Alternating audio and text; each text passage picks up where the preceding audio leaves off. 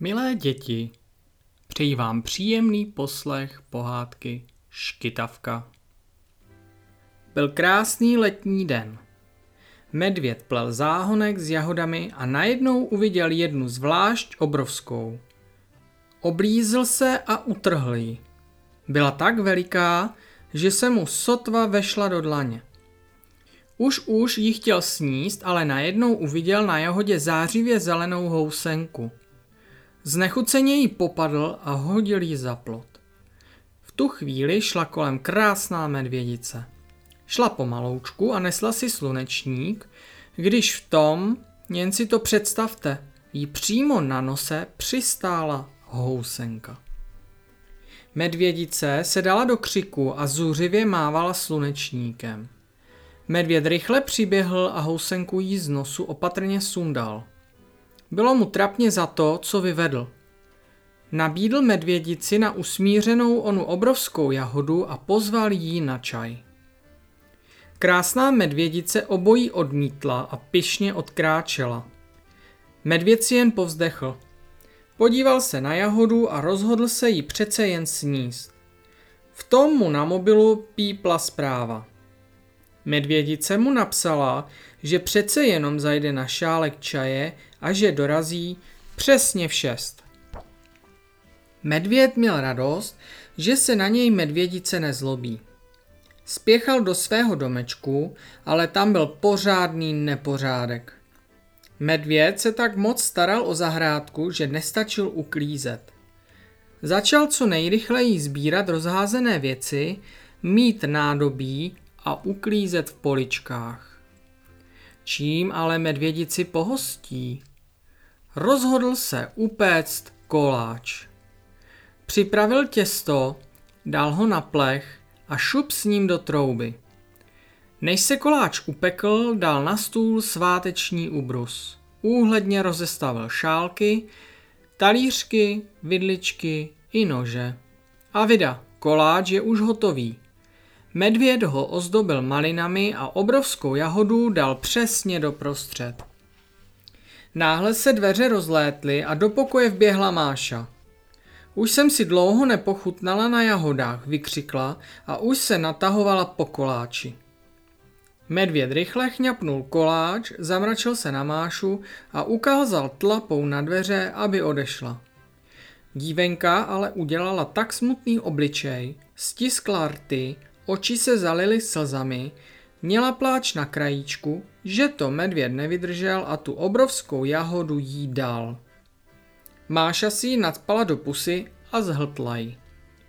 Teď už mohla jít. Chtěla tedy slézt ze židličky a najednou škyt, škyt. Začala škytat na celé kolo. Medvěd nevěděl, jak by jí pomohl. Na židli ležela hromádka knih a úplně nahoře byla lékařská encyklopedie. Medvěd ji otevřel na stránce, na které se vysvětlovalo, jak se zbavit škytání. První rada zněla Zadržte na několik minut dech. Medvěd ukázal Máše, že se má zhluboka nadechnout, pak chvíli nedýchat a potom prudce vydechnout. Aha, Dýchat a nedýchat, pochopila Máša a nadechla se. Tvářičky se jí nafoukly, líčka zčervenala, fú, vydechla po chvíli. Všechno jsem zvládla. Škyt? Škyt? Ale nepomohlo to, řekla smutně. Medvěd se podíval na druhou radu. Nafukovat co nejvíce balónků.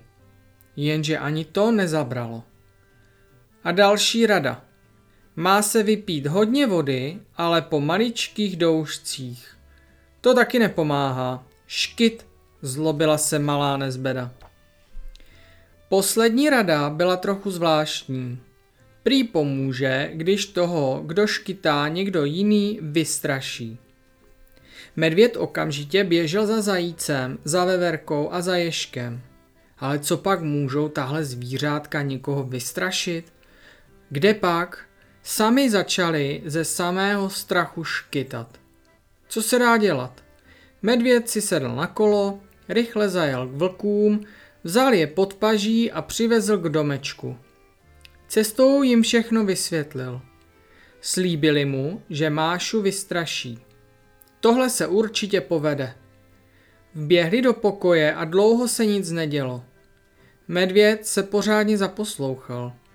Počáteční vrčení se změnilo na škyt, škyt.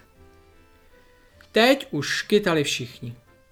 Medvěd vešel do domu a nešťastně hleděl na tu škytající skupinku. Potom se zadíval na hodiny. Bylo právě šest. Krásná medvědice přijde za každou chvilku. Samým leknutím pronesl. Škyt, škyt. Vidíš, už taky škytáš, řekla mu smutně Máša. Jak se co nejrychleji toho škytání zbavit? Zkoušel všechny rady. Zhluboka se nadechl a zadržel dech. Doufal, že mu to pomůže. Máša se vylekala, že už tak dlouho nedýchá a zvolala. Méďo, to stačí, už vydechni. Pak zkusil popíjet vodu, ale ani to nepomohlo. Škyt! Nakonec popadl termofor a začal ho nafukovat. Tomu šlo. Nafoukl se tak, že byl skoro větší než samotný medvěd a potom prásk praskl. V tu chvíli už u vchodu stála medvědice a právě otevírala dveře. Uslyšela tak strašlivou ránu, až leknutím omdlela. Nebojte, dobře to dopadlo.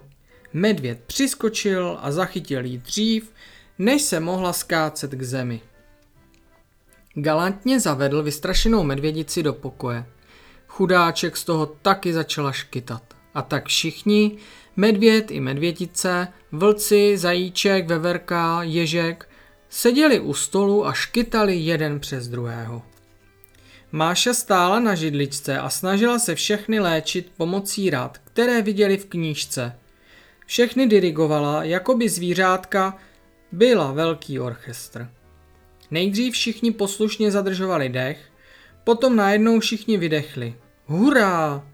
Zajíček, veverka a ježek přestali škytat a raději, raději odběhli do lesa. Potom Máša všem rozdala balónky a všichni je začali skutečně nafukovat. To mělo taky úspěch.